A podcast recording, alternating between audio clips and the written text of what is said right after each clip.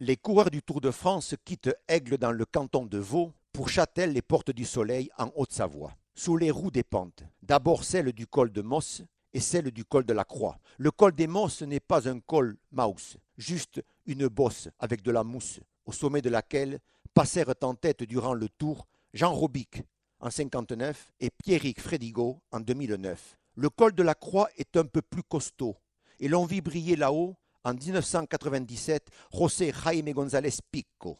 Les coureurs aujourd'hui redoutent surtout la dernière ascension, au sommet de laquelle se juge l'arrivée. Châtel, les portes du soleil. Les portes du soleil pour les grimpeurs sûrement, pour les autres un peu les portes de l'enfer. Celui qui garde un excellent souvenir des portes du soleil, c'est le grimpeur belge Lucien Van Impe, dit le Wistiti.